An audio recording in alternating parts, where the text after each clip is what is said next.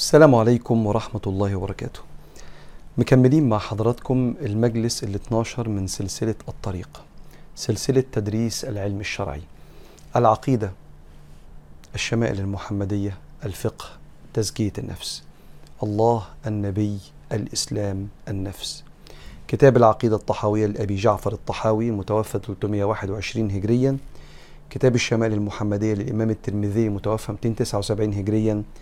كتاب الفقه على المذاهب الأربعة لسيدنا الشيخ رحمة الله عليه محمد بكر إسماعيل من كبار علماء الأزهر متوفى 206 عذرا 2006 ميلاديا من العلماء المعاصرين وكتاب آه، أيها الولد للإمام الغزالي متوفى 505 هجريا بنبدأ بالعقيدة ونكمل مع حضراتكم كلام الإمام الطحاوي.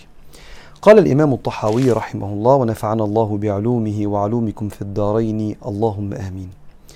قال ومن لم يتوقع النفي والتشبيه زل ولم يصب التنزيه فإن ربنا جل وعلا موصوف بصفات الوحدانية منعوت بنعوت الفردانية ليس في معناه أحد من البرية وتعالى عن الحدود والغايات والأركان والأعضاء والأدوات لا تحويه الجهات الست كسائر المبتدعات.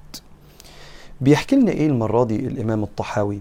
بيدرس لنا إنك لما تسمع عن ربنا سبحانه وتعالى صفة مذكورة في القرآن أو في كلام سيدنا رسول الله عليه الصلاة والسلام هذه الصفة توهمك إن ربنا شبه البشر شبه المخلوقات. اعمل حسابك إنك لازم تتصرف عشان ما تفهمش إن صفات ربنا زي صفات المخلوقات. فبيقول له لما تجيلك صفة زي مثلا ربنا بيقول المرة اللي فاتت اتكلمنا والدرس المرة اللي فاتت مهم جدا لأنه بيشرح مسألة تأويل الصفات عند أهل السنة. فزي ما قلنا المرة اللي فاتت لما مثلا ربنا سبحانه وتعالى يقول في القرآن بل يداه مبسوطتان ينفق كيف يشاء.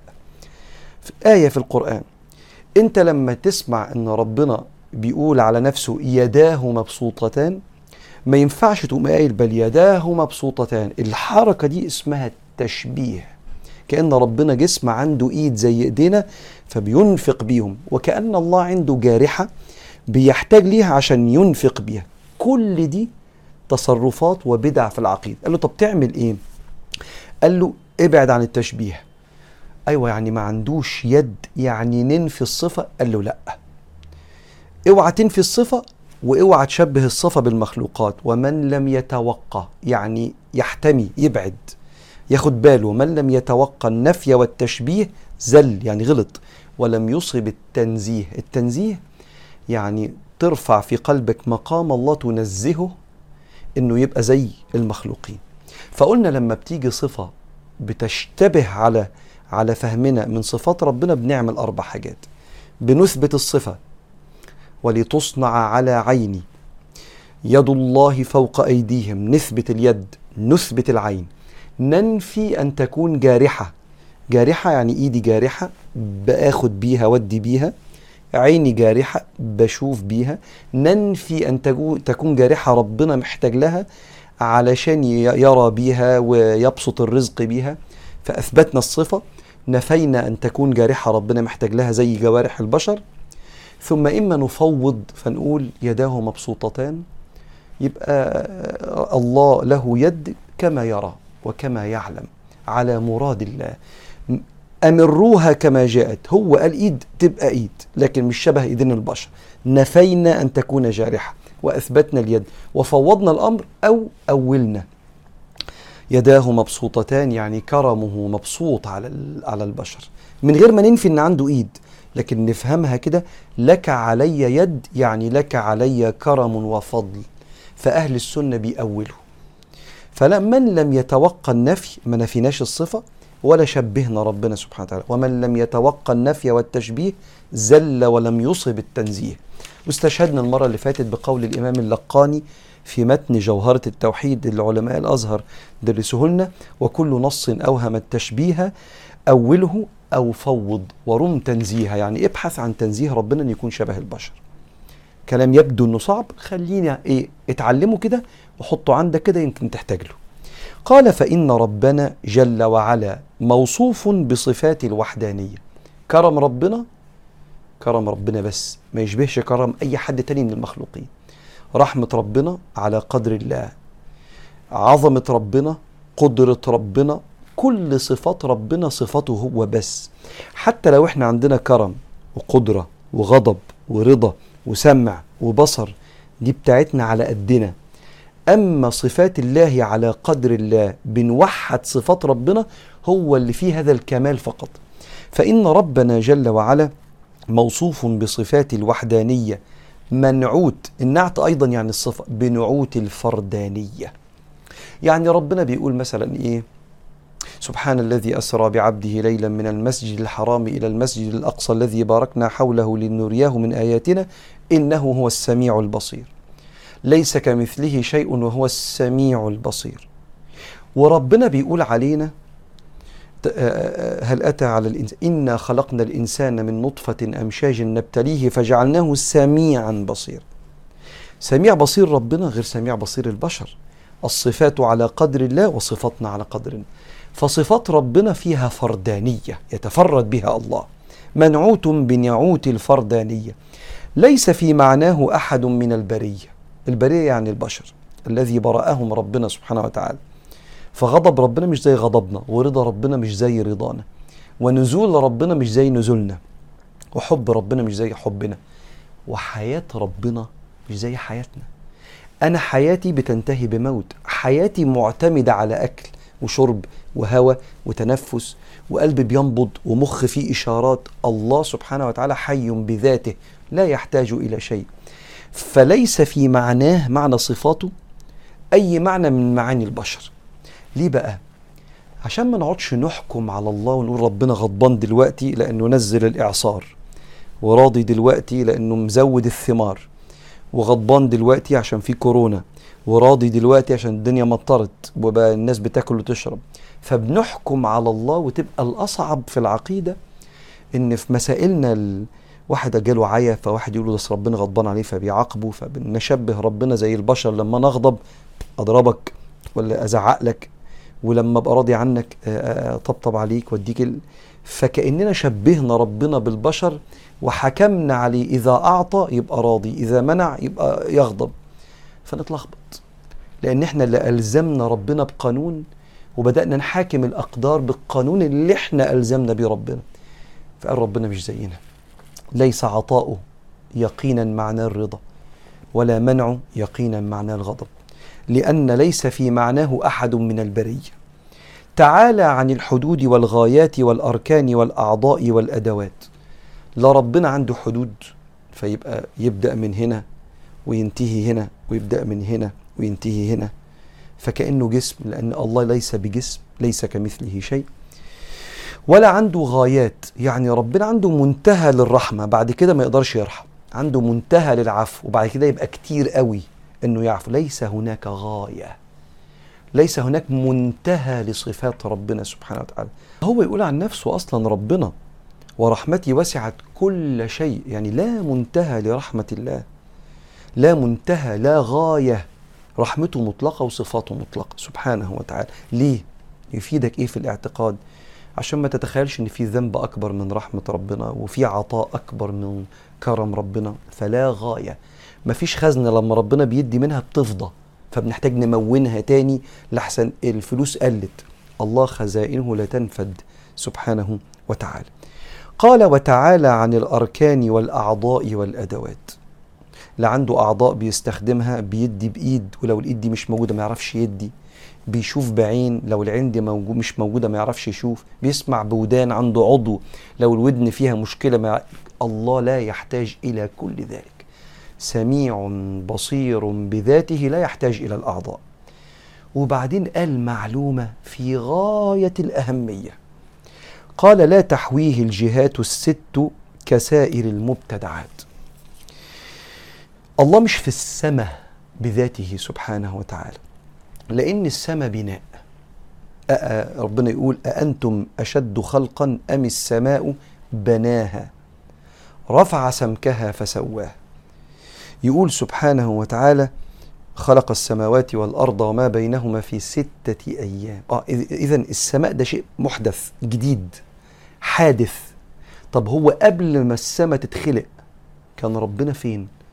الله موجود عقيدة أهل السنة كده موجود لا في مكان. لأن ربنا مش جسم عشان في مكان يحويه زي ما الكرسي كده ده بيحويني والأوضة دي بتحويني. وبالتالي لما تسمع إن الله في السماء مش معناه الله بذاته إنما ربنا يقول أأمنتم من في السماء أن يخسف بكم الأرض فإذا هي تمور؟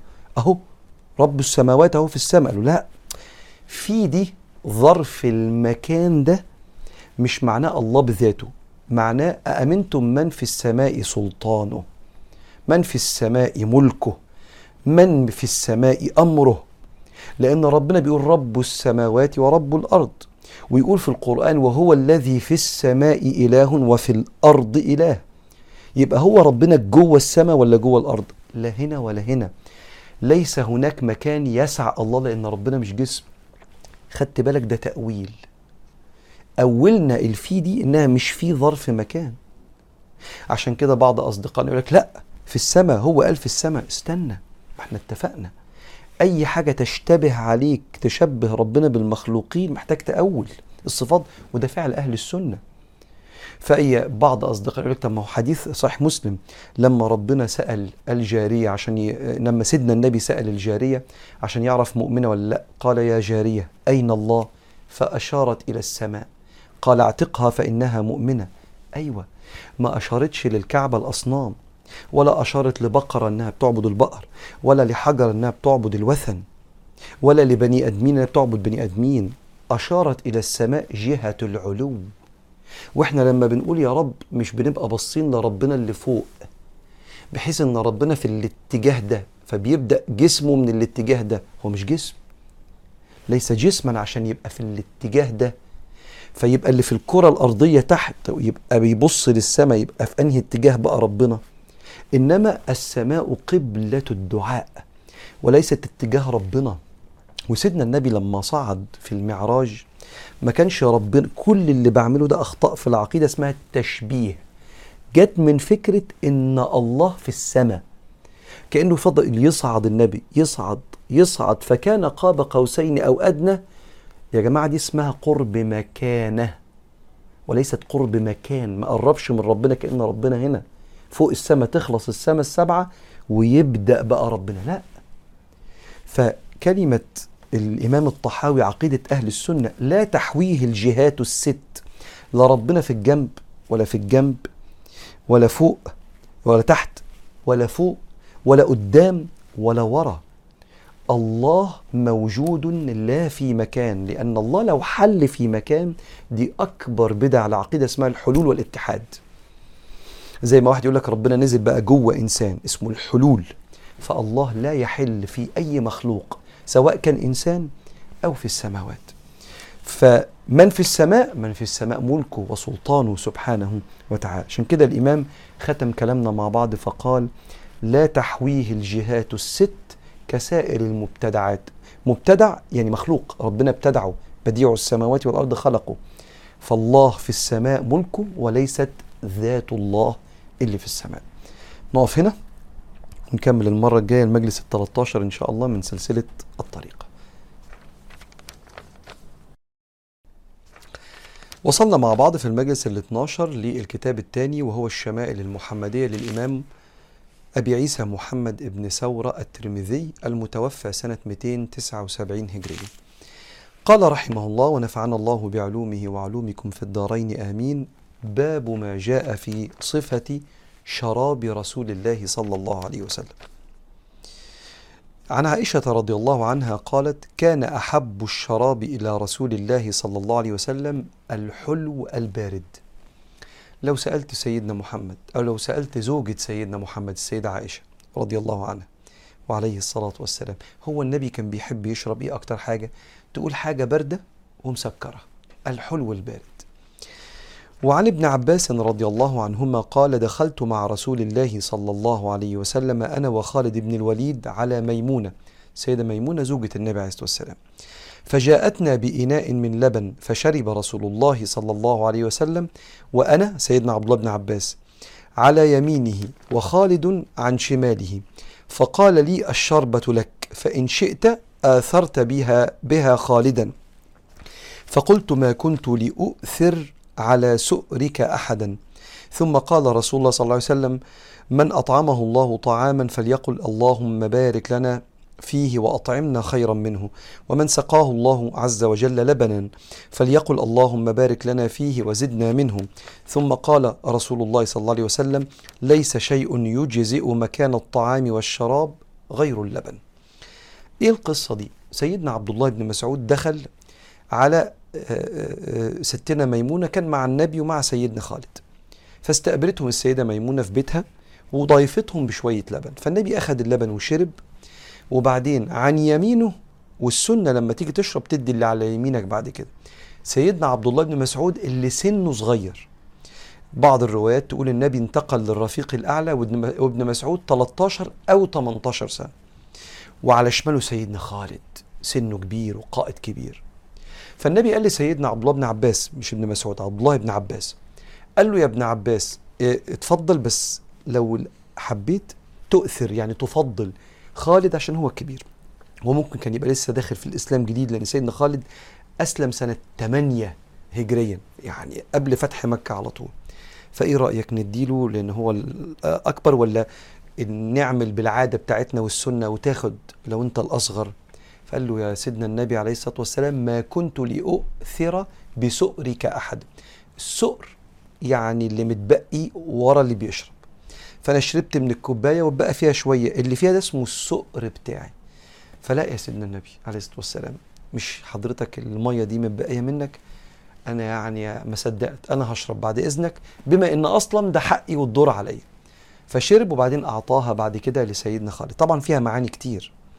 فيها حب النبي من سيدنا ابن عباس وفيها تقدير واحترام وإجلال النبي للطفل أو للغلام. أو للصبي لأن حقه. زي ما كده ما كانت المشايخ بتعلمنا. لو الولد الصبي المميز المميز يعني اللي بيعرف يركز كده جاي المسجد بدري عشان يلحق الصف الأول لأنه عارف فضل الصف الأول والشيخ الكبير أو الشاب جاي متأخر ما نقولش الولد ارجع ورا يلا تعالى يا مولانا. لا. الولد جاي وعارف الثواب وخد من وقته وجهده وسايب لعبه وسايب كل حاجة وجا عشان ربنا نوقفه في الصف الأول. ما دام مش هيقعد يتنطط ويتكلم ويصرخ لأن اللي بيعمل كده مش مميز.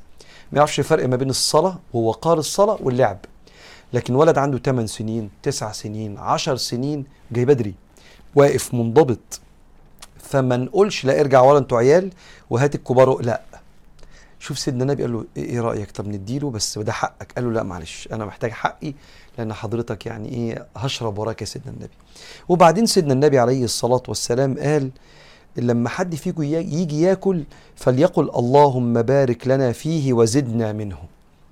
ولما آآ آآ لا لما يجي ياكل من أطعمه الله طعاما فليقل اللهم بارك لنا فيه وأطعمنا خيرا منه.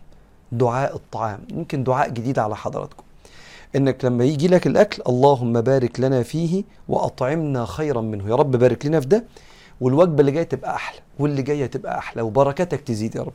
اللهم بارك لنا فيه وأطعمنا خيرا منه. ومن سقاه الله عز وجل لبنا فليقل اللهم بارك لنا فيه وزدنا منه. الثاني وأطعمنا خيرا منه في الأكل وفي اللبن وزدنا منه. ثم قال عليه الصلاة والسلام ليس شيء يجزئ مكان الطعام والشراب غير اللبن. بيقول يعني ما فيش حاجة تكفي مكان الأكل والشرب زي اللبن أكنك كلت وشربت. قال باب ما جاء في صفة شرب رسول الله صلى الله عليه وسلم. كان بيشرب إزاي؟ من شوية كان بيشرب إيه؟ دلوقتي بيشرب إزاي؟ عن ابن عباس رضي الله عنهما. إحنا بنقول ابن عباس رضي الله عنهما ليه؟ عشان سيدنا عبد الله ابن عباس. عبد الله صحابي والعباس صحابي. يبقى عبد الله بن عباس رضي الله عنهما. لو في صحابي قلنا مثلا خالد بن الوليد الوليد ما أسلمش. فنقول خالد ابن الوليد رضي الله عنه. لكن عبد الله بن عمر بن الخطاب. عبد الله بن عمر رضي الله عنهما. فابن عباس رضي الله عنهما. قال أن النبي صلى الله عليه وسلم شرب من زمزم وهو قائم. حضراتكم عارفين إن مشهور في السنة تشرب وأنت جالس. فالنبي عليه الصلاة والسلام أكتر من مرة يشرب وهو واقف عشان يقول إن القعدة دي مش فرض. سنة. لو قدرت تعملها اعملها. ولا فرض؟ لا مش فرض. ليه؟ عشان النبي خالفها. والنبي لا يخالف فرضا. إنما ممكن يقوم شارب وهو واقف عشان يدي إشارة اسمها القرينة. هنت يدي إشارة إن الشرب قاعد مش فرض فشرب من زمزم قائما. وعن عمرو بن شعيب عن أبيه عن جده قال رأيت رسول الله صلى الله عليه وسلم يشرب قائما وقاعدا. وعن ابن عباس رضي الله عنهما قال سقيت النبي صلى الله عليه وسلم من زمزم فشرب وهو قائم. واقف يعني. جميل.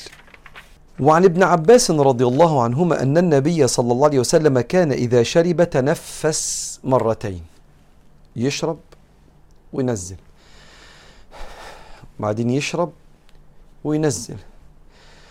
وبعدين يشرب. أو ما يشربش لأن إحنا ورد عن النبي إنه بيشرب على مرتين أو ثلاثة فشرب خد نفس. شرب خد نفس. لو شرب تاني خلاص يبقى كده الشرب خلص بالنفسين. يبقى مرتين شرب ومرتين نفس أو ثلاث مرات شرب ومرتين نفس. وعن عبد الرحمن ابن أبي عمرة عن جدته كبشة قالت دخل علي النبي صلى الله عليه وسلم فشرب من قربة معلقة قائما. القربة متعلقة؟ شرب قائم معلقة قائما. فقمت إلى فيها فقطعته. هو الحب كده ملوش قانون. شرب في القربة. القربة دي زي القربة اللي إحنا بنشتريها نحط فيها مية سخنة وإيه ندفي بيها جسمنا. فكان بيتحط فيها مية ويتشرب منها زمان جلد.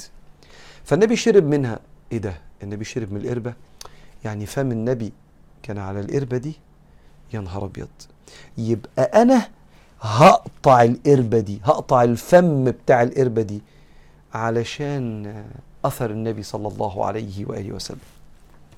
حاجة حلوة قوي الحب كده الحب كده. باب ما جاء في تعطر رسول الله صلى الله عليه وسلم. عن أنس بن مالك لا عن موسى بن أنس بن مالك عن أبيه. يبقى عن أبيه أنس بن مالك. كان لرسول الله صلى الله عليه وسلم سكة يتطيب منها. إيه السكة دي؟ السكة دي بضم السين وتشديد الكاف وهي طيب أسود يخلط ويعرك ويترك وتظهر رائحته كلما مضى عليه الزمن. ويحتمل أن تكون هذه السكة الوعاء الذي يوضع فيه الطيب وهو الظاهر. السكة دي الإزازة بتاعت الطيب فكان بيتطيب منها. ويقال إنه يطلق على العطر إما العطر أو الإزازة بتاعت العطر وغالبا بيطلق على الإزازة. يبقى وأنت بتشتري بارفان بتشتري عطر ايا كان بيترش أو بيتحط زيت زي النبي كده. افتكر كده إن النبي عنده كان عنده إزازة عطر فأنت إزازة العطر اللي عندك أنت بتستن أنت على سنة النبي صلى الله عليه وسلم. وعن ثابت عن ثمامة بن عبد الله كان أنس بن مالك لا يرد الطيب وكان أنس وقال أنس إن النبي صلى الله عليه وسلم كان لا يرد الطيب. لما كان بيتعزم عليه بعطر ما كانش يقول لا لا مش عايز. كان عمره ما رد الطيب لو اتعرض عليه صلى الله عليه وسلم. وأنا هقول لك على حاجة. لما حد يجي يعزم عليك بعطر مش كل الناس بتحب ريحة العطر. المسك العنبر المسك الأبيض مش عارف العود مش كل الناس قريب ليها. ما تردوش. خليه يحطها لك في إيدك وشمها. عجبتك اعمل كده و... ما عجبتكش خلاص خليها في إيدك وما إيه وهتروح بعد شوية. بس استنى بسنة النبي لو قدرت. وعن ابن عمر قال قال رسول الله صلى الله عليه وسلم ثلاثة لا ترد. الوسائد والدهن واللبن. لما حد يعزم عليك بوسادة يعني يعزم عليك بشلتة انت قاعد ناس تقعد على الأرض زمان. فلما تقعد على الأرض اقعد على الشلتة دي. طب حطها تحت كوعك طيب. ابقى ما تردهاش. لأن قبول الوسادة فيها جبر خاطر للإنسان اللي انت هتبعت له رسالة إنه ريحك. فيفرح إنك أنت قاعد مستريح. فلا ترد الوسادة ولا ترد الطيب اللي هو الدهن. الدهن هنا مش يعني الدهنة الفاتس اللي طالعة من الأكل. الدهن هنا يعني الطيب اللي بيدهن. واللبن ما تردهوش على قد ما تقدر. نقرأ الحديث الأخير في باب ما جاء في تعطر رسول الله. عن أبي عثمان النهدي قال قال رسول الله صلى الله عليه وسلم إذا أعطي أحدكم الريحان فلا يرده.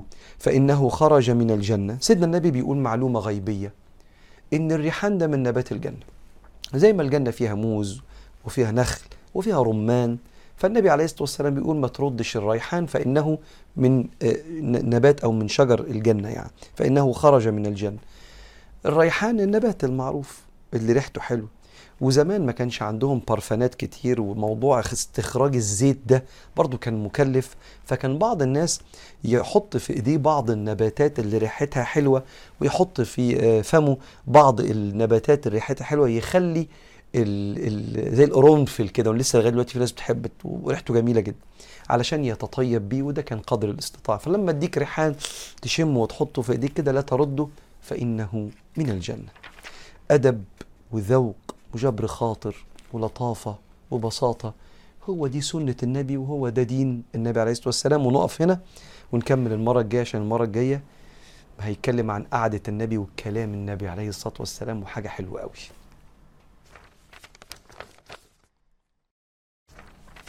وصلنا للكتاب الثالث في المجلس ال 12 وهو كتاب الفقه الواضح من الكتاب والسنة على المذاهب الأربعة لسيدنا الشيخ محمد بكر إسماعيل رحمه الله. ونفعنا الله بعلومه وعلومكم في الدارين. آمين. قال في باب الوضوء أشياء لا تنقض الوضوء على المشهور. بعضنا ممكن يكون ما درسش الفقه بانتظام في كتاب مع الشيخ فورث المعلومات. فورث إن في حاجات بتنقض الوضوء معينة طلعت ما بتنقضش. فجه سيدنا الشيخ رضي الله عنه أو رحمه الله يقول لنا يا جماعة الحاجات دي اوعوا تفتكروا انها بتنقض الوضوء دي مش من نواقض الوضوء. رقم واحد لا ينقض الوضوء أو لا ينقض الوضوء بالحجامة ولا بنزول الدم. من اي موضع في الجسد غير المخرجين اللذين يخرج منهما البول والغائط. فإن خرج الدم من هذين كان حكمه حكم البول والريح والغائط. الحجامة معروفة وهي شيء من الطب القديم ومن سنة النبي صلى الله عليه وسلم وفيها بيخرج دم من الجسم. الجسم لما بينزل منه دم انت عضيت الودنة بتاعت ضفرك فنزل دم كنت مش عارف بتعمل الورقة في الورقة جرحتك فنزل دم الحجامة كل ده لا ينقض الوضوء. إلا لو الدم نزل من المخرجين مخرج البول ومخرج الغائط أو البراز. ساعتها ياخد نفس حكم البول أو البراز أعزكم الله. ودليل عدم النقض دليل أن الدم مش بينقض الوضوء. ما رواه البخاري عن الحسن رضي الله عنه قال ما زال المسلمون يصلون في جراحاتهم. دخلوا حرب اتصاب منهم اللي اتصاب بيصلي وهو مصاب وفي الجرح بينزل منه دم. وعن ابن عباس رضي الله عنه أنه كان يرعف يعني ينزل دم من مناخيره فيخرج فيغسل الدم ثم يرجع فيبني على ما قد صلى. آه ما بيروحش يغسل الدم ويتوضا إنما يغسل الدم ويرجع. الرعاف اللي الدم اللي بينزل من المناخير. ولا ينقض الوضوء بالقيء. الواحد لما يرجع إلا إذا تغير جدا وكانت رائحته كرائحة ما يخرج من الدبر. لو كانت أعزكم الله وحفظكم ريحة الترجيع مش حلوة خالص ساعتها ينقض الوضوء. كأن الأكل بقى له فترة في بطنه. فهضم وخلاص هيخرج فإذا به يرجع قال له ساعتها ينقض الوضوء وده أغلب الناس اللي أعزكم الله أنا آسف هقولها بسرعة يعني أغلب الناس اللي بترجع ما بقاش الأكل وصل للمرحلة دي. قال ولا ينتقض الوضوء بالقهقهة في الصلاة وهي الضحك بصوت مرتفع خلافا للحنفيين في ذلك كله. فإنهم جعلوا هذه الأمور الثلاثة مفسدة للوضوء ولهم على ما ذهب ذهبوا إليه أدلة قد ضعفها جمهور الفقهاء والمحدثين. أم قال لك بعد ما قال الموضوع القهقهة ده قال لك القهقهة والقيء والدم اللي لسه قايل عليهم من شوية الثلاثة دول الأحناف بيقول لك بتنقض لكن جمهور العلماء بيقولوا إن القيء والقهقهة والدم لا ينقض الوضوء. فبالمناسبة دي يمكن معلومة كتير ما يعرفهاش. الأحناف عندهم القهقهة لو واحد ضحك بصوت واسنانه بانت وضحك كده بصوت عالي جوه الصلاة يروح يتوض وعندهم بعض الأدلة. والأولى لمن خرج منه دم أو قيء أو قهقهة في الصلاة أن يجدد وضوءه خروجا من الخلاف. وبعدين سيدنا الشيخ قال إيه؟ قال الجمهور بيقول لا القيء ولا الدم ولا القهقهة بتنقض الوضوء على رأي الجمهور الأغلبية. بس لك طب لو عملت كده بتوضى عشان ما تخرج من الخلاف. ودي نصيحة محب وليس إلزام. قال ولا يفسد الوضوء بلمس العانة وهي الشعر الذي يكون فوق ذكر الرجل وحواليه وفوق فرج, فرج المرأة. يعني لا ينقض بالوضوء بلمس هذا المكان. قال ولا ينتقض بلمس النجاسة ولا بالنجاسة التي قد تصيب عضوا من الأعضاء. وما عليه إلا أن يزيلها ويطهر موضعها ويصلي. معلومة مهمة. لو واحد حط إيده في تواليت في بول كده وضوءه مش بينتقد لو كلب لحسك وضوءك مش بينتقد لو واحد مسك تواليت براز وضوءك مش بينتقد الوضوء بينتقد من الحاجة اللي بتخرج منك مش بتيجي عليك. وبالتالي طب لو أنا حطيت إيدي في البول كده بتغسل إيدك كويس حتى يذهب الأثر. طب لو الكلب لحسني بغسل إيدي كويس حتى يذهب الأثر. طب لو مسكت التواليت بغسل إيدي كويس حتى يذهب الأثر. إيه الأثر؟ اللون والرائحة. اللون والرائحة. فلمس النجاسة لا ينقض الوضوء. ولا ينتقض الوضوء بأكل لحم الجزور. جزور يعني الجمل. إيه ده؟ هو في حاجة اسمها كده آه. عند الحنابلة إحنا عندنا فاكر أحناف مالكية شافعية حنابلة. الحنابلة عندهم بينتقد الوضوء لو كلت لحم جمل. فبيقول ولا ينتقد بأكل لحم الجزور اللي هو الجمل خلافا للحنابلة ومن نحى نحوهم واللي عمل زيهم يعني. ولكن ينبغي أن يغسل المرء منه يديه وفمه لإزالة زهومته ودسمه. لحم الجمال دسم شوية فبعد ما تاكله اغسل إيديك كويس قبل ما تصلي واغسل بقك كويس عشان هيبقى فيك دسامة يعني يعني ممكن تبقى تقيلة شوية فاغسل إيديك كويس منها وفمك كمان.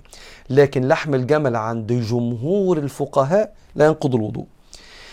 قال وحملوا كل حديث ورد بالأمر بالوضوء بالوضوء من لحومها على الطهارة اللغوية وهي إزالة ما علق باليد والفم من الأذى. مستدلين بقول جابر رضي الله عنه كان آخر الأمرين للنبي صلى الله عليه وسلم ترك الوضوء مما غيرت النار. آه. سيدنا النبي عليه الصلاة والسلام ليه بعض الأوامر إنك تتوضأ من الحاجة اللي مستها النار أو من لحم الجمال. حاجة تسخنت لحم تسخن على النار أو من لحم الجمل. فقالوا لا يا جماعة يتوضأ هنا يعني يغسل إيديه كويس. علشان الزهومة أو الدسامة اللي بتبقى موجودة في اللحوم. وهي إزالة ما علق باليد والفم من الأذى. يبقى مسألة تانية مهمة ونختم بيها الكلام في الفقه. وضوء المعذور بسلس بول ونحوه. يبقى استنى. رقم واحد لا ينقض الوضوء الحجامة أو خروج الدم من الجسم إلا لو خرج من مكان البول أو الغائط أو البراز يعني. لا ينقض الوضوء القيء. لا ينقض الوضوء القهقهة في الصلاة. لا ينقض الوضوء لمس العانة. لا ينقض الوضوء لمس النجاسة. لا ينقض الوضوء أكل لحم الجمل. وضوء المعذور بسلس بول ونحوه. السلس هو أن الإنسان لا يستطيع التحكم في نفسه فيبقى فيه سلاسه نزول من غير تحكم. طب هو اللي أجي أتوضى وأصلي يعني ألاقي الحاجة نزلت مني وأنا مش متحكم في عضلاتي؟ أعمل إيه؟ ده أنا اتوضيت ولسه هصلي نزل اتوضيت ولسه قام نازل. طب وبعدين؟ قال والمعذور الذي نريد أن نتكلم عنه هو هنا هو الذي يخرج منه الحدث. حدث يعني الشيء الناقض للوضوء. الحاجة اللي بتخرج منك تنقض الوضوء. يخرج منه الحدث الناقض للوضوء في غير حال الصحة. هو مريض دلوقتي. حاله مش طبيعي. أي بسبب حالة مرضية ويستمر خروج هذا الحدث منه وقتا لا يمكن ضبطه. كمن يغالبه خروج البول أو انفلات الريح أو كالمرأة المستحاضة مستحاضة مش عندها الحيض مستحاضة دي حاجة تانية ليها علاقة بدم الحيض بس الست بيبقى عندها عدد أيام للحيض. ممكن بعد ما الأيام دي تخلص وتغتسل ما هي عارفة بتجيلها الحيض كام يوم ينزل منها دم آخر اسمه الاستحاضة ده ينفع تصلي وهو موجود. أو كالمرأة المستحاضة التي يخرج الدم من فرجها في غير أيام حيضها ونفاسها. ومن كان هذا شأنه يجب عليه أولا أن يعالج نفسه يروح للدكتور يعني. وفي أثناء العلاج له أن يتوضأ في أي وقت ويصلي ما شاء من الصلوات ولا يلقي لهذا الحدث بالا. اللي بيحصل ده وبيخرج منه ولا كأنه بيخرج منه. فإن الشارع الحكيم الله سبحانه وتعالى الذي شرع فإن الشارع الحكيم قد عفى عنه حتى ولو كان يخرج منه وهو في الصلاة. لكن يستحب له أن يتوضأ بعد دخول الوقت ويصلي بعد الوضوء مباشرة ويستحب أيضا أن يجدد الوضوء لكل وقت. طب قالوا للي عنده سلس بول أو انفلات في الريح يعمل إيه؟ قال لك الظهر أدن اتوضى وصلي. طب اتوضيت الظهر أدن واحدة اتوضيت واحدة وهصلي أهو واحدة وخمسة. ما بين واحدة وواحدة وخمسة نزل مني حاجة ولا أكني في حاجة أنت متوضي. أنت تمام صلي لأنك أنت حالتك استثنائية فالشرع يتسع لك. عندنا في أصول الفقه كده قاعدة بتقول إذا ضاق الأمر اتسع. لما يبقى أنت عندك ظروف ربنا الشرع يراعيها ويقول لك أنت ليك استثناءات. فمنها زي ما حكيت لك كده. نختم ويرى الحنفية والحنابلة في المشهور عنهم أن المعذور يجب عليه أن يجدد الوضوء لكل وقت وألا يتوضأ إلا بعد دخول الوقت ويصلي ولا ينتقد وضوءه بهذا الحدث المعذور فيه وإنما ينتقد بحدث آخر. بيقول إيه هنا سيدنا الشيخ؟ بيقول إن الحنفية والحنابلة بيقول لك ما تتوضاش إلا لما الوقت يخش لما الأذان يأذن طب انت عندك إيه اللي بيخرج منك؟ أنا. واحد عنده سلس للبول. بس ما عندوش انفلات للريح. فلما يبقى عنده سلس بول لو اتوضى للظهر ونزل منه بول مفيش حاجة كمل صلي. حتى لو نزل منك بول أثناء الصلاة. لكن انت ما عندكش انفلات ريح. فلو خرج منك ريح لا انت وضوءك انتقض كده. لأن انت ما عندكش حالة مرضية في الريح إنما في البول. فبيقولوا يتوضى لما الوقت يخش اذن يأذن ويصلي على طول ويبقى يتوضى لكل صلاة.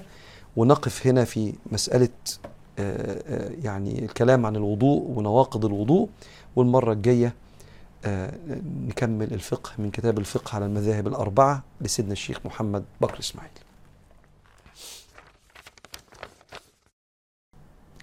أما الكتاب الأخير في المجلس 12 وهو كتاب أيها الولد لحجة الإسلام الإمام الكبير محمد الغزالي رحمه الله ونفعنا الله بعلومه وعلومكم في الدارين آمين.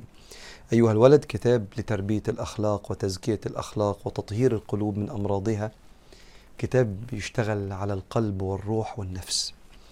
قال الإمام الكبير وهو ينصح آه، تلميذه قال واعلم أيها الولد أن بعض مسائلك التي سألتني عنها لا يستقيم جوابها بالكتابة والقول. وإن لم تبلغ تلك الحالة تعرف ما هي. وإن لم تبلغ تلك الحالة تعرف ما هي. وإلا فعلمها من المستحيلات لأنها ذوقية. وكل ما يكون ذوقيا لا يستقيم وصفه بالقول كحلاوة الحلو ومرارة المر لا تعرف إلا بالذوق. بيقول له يا ابني أنت بتسألني على حاجات أنا بحاول أقولها لك. بس في حاجات يا ابني لازم تجربها عشان تدوقها. فلما النبي يقول ذاق حلاوة الإيمان من رضي بالله رب إيه حلاوة الإيمان دي؟ آه ليها طعم. ليها طعم. ليها طعم يوصفه لداءه. حلاوة التوبة حلاوة الإيمان حلاوة الأنس بالله. مرارة الذنب آه دقناه إحنا. دقنا الوجع اللي في القلب والإحساس بعدم الأمان. مرارة مخالفة القيم وإني بخون قيمي ونفسي. آه مش قادر أبص في المراية. طعم ما يوصفوش إلا اللي عمله. فبيقول له يا ابني أنا إيه حاولت أحكي لك بس الحاجات دي معاني جميلة اللي أنا شرحتها لك من شوية لازم تدوقها بنفسك. بيشجعه إنه يبقى ليه رحلة مع الله. ثم قال بعد ذلك أيها الولد قد وجب على السالك أربعة أمور. السالك اللي ماشي في الطريق في طريق ربنا يسلك الطريق. وجب عليه أربعة أمور. أول الأمر اعتقاد صحيح لا يكون فيه بدعة. توبة النصوح لا يرجع بعدها إلى الزلة استرضاء للخصوم حتى لا يبقى لأحد عليه حق. تحصيل علم الشريعة قدر ما تؤدي به أوامر الله تعالى. آه مثلا ده يتألف فيه آه، إحياء علوم الدين. كتاب للإمام الغزالي أربع مجلدات يعني من أحلى الكتب في الكون. والمشايخ اللي شرحته يعني في منتهى الجمال دور عليه على ال social media يعني. بيقول له يا ابني انت محتاج علشان تمشي في طريق ربنا كأنه بيكلمنا إحنا. اعتقاد صحيح توبة ترجع الحقوق وتتعلم دينك. ليه اعتقاد صحيح لا يكون فيه بدعة؟ لأن العقيدة هي اللي بتخليك تفسر أحداث القدر. فلو عقيدتك في ربنا سليمة لن تنسب إلى الله أي ظلم أو قسوة أو تسرع أو مخالفة للوعد. كل دي أفكار الشيطان بيرميها يوقع بينك وبين ربنا. فلما الشيطان يوقع بينك وبين ربنا لما قال الشيطان لأقعدن لهم صراطك المستقيم هم ماشيين في طريقك وأنا قاعد عشان أفرقهم عن طريقك. بالأفكار اللي تزعلك تسيء الظن بربك. فلما يكون عقيدتك في ربنا سليمة كل ما الإنسان قدر يفهم أكتر الحكمة من أقدار الله.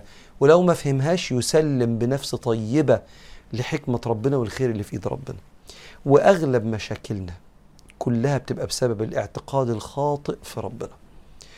سواء الاعتقاد ده لأني ما أعرفش ربنا أو عرفت عن ربنا معلومات غلط خلت نظرتي لربنا مش انه واسع المغفرة. واسع العطاء واسع العفو واسع الكرم.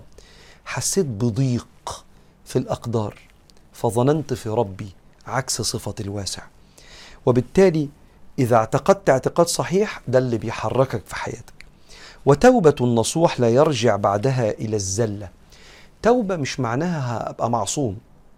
توبة معناها إن أنا اخترت ربنا خلاص. فأنا قبل ما أمد إيدي على الكوباية دي هي ده ده مية ولا خمرة؟ ده برتقان ولا خمرة؟ تفاح ولا خمرة؟ انت بتسأل ليه؟ ما تشرب يا عم أي حاجة. لا مش أي حاجة. أنا تبت من ان أنا أي حاجة. أنا لله. إنا لله وإنا إليه راجعون. أنا قررت ده. القرش ده ده من حلال ولا من يا عم ما تاخد القرش وانت ساكت لا. ربنا بيحب الحلال ما بيحبش الحرام. وأنا لله. فأنا تبت إن أنا أي حاجة كده. يأتي سيدنا النبي كده عليه الصلاه والسلام يأتي على الناس زمان لا يبالي المرء إن أخذ المال أمن حلال أم من حرام. في زمن كده مش مهم ربنا يقول إيه المهم انبسط. لا. فأنا تبت من عدم الاستقامة اهدنا الصراط المستقيم. جوه الاستقامة دي بغلط وتوب. واضعف وتوب. قل إنما أنا بشر مثلكم يوحى إلي أنما إلهكم إله واحد فاستقيموا إليه واستغفروه وويل للمشركين. استقيم واستغفر يبقى الاستقامة جواها غلط من استقامتي إني بتوب. فتوبة يعني خلاص ربنا بالنسبة لي أهم حاجة في حياتي. قبل ما أعمل أي حاجة هسأل الأول. طب غلطت هتوب لأني ما ينفعش أزعل ربنا. ده معنى المستقيم. توبة لا يرجع بعدها إلى الزلة واسترضاء للخصوم حتى لا يبقى لأحد عليك حق آه هذه علامة تعظيم الله. إيه تعظيم الخلق إكرام الخلق احترام الخلق. علاقة الخلق بالخالق؟ عباده. فيهم ونفخت فيهم الروح فيهم ولقد كرمنا بني آدم. آه يعني تبعك يا رب؟ الناس دي يا رب حاجة كبيرة عندك؟ آه أنا في خدمتهم. إجلالا لله. لكن أروح زي ما النبي قال عليه الصلاة والسلام بصلاة وصيام وصدقة يعني زكاة وحج وقد أتى وقد ضرب هذا سفك دم هذا أكل مال هذا شتم هذا. أيوة بس أنا جاي بتاع ربنا هو بقى. أنا العابد بتاع ربنا. وأنتوا شوية بشر. دست عليكم وكلت مالكم بس أنا بتاع ربنا. فتيجي يوم القيامة ربنا ينصرهم عليك. اللي أنا شايف إن أنا بتاع ربنا. ليه؟ لأن الإنسان اللي هو بتاع طريق ربنا بجد زي ما بيعبد زي ما بيخدم ويكرم. مش بيعبد ثم بعد ذلك رقبته مليانة حقوق. فبيقول له يا ابني عايز طريق ربنا يفتح عليك فيه في العلم والرحمة والكرم. حقوق الناس ترجع. حقوق الناس ترجع. قالوا الشيء الرابع اللي محتاجه وتحصيل علم الشريعة قدر ما تؤدي به أوامر الله. اعتقاد صحيح؟ لا يكون فيه بدعة توبة نصوح لا يرجع بعدها إلى الزله استرضاء للخصوم وتحصيل علم الشريعة. آه. أنا مش هعرف طريق ربنا لما أتعلم. مش ممكن يبقى سني كبير كده وأبقى مهندس ولا دكتور ولا ايا كان وأكون بعمل حاجات تبطل صلاتي أو مش عارف نواقض الوضوء. ما أعرفش ما لا يسع المسلم جهله. بيسموه المعلوم من الدين بالضرورة. لازم أتعلمه عشان أعمل أركان الإسلام. ولو بتاجر لازم أتعلم أزكي قد إيه من تجارتي دي. كل واحد يتعلم من أركان الإسلام اللي مأمور بيه واللي, واللي ربنا كلفه بيه. فتحصيل علم الشريعة قدر ما تؤدي به أوامر الله.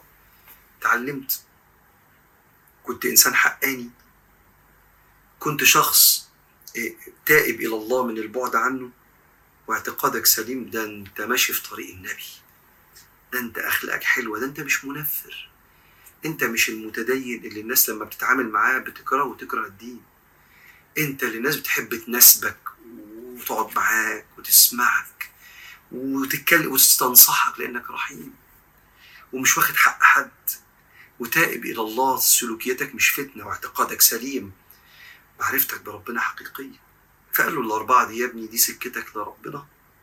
ونقف هنا ونكمل المرة الجاية إن شاء الله في المجلس اللي جاي في الكتب الأربعة.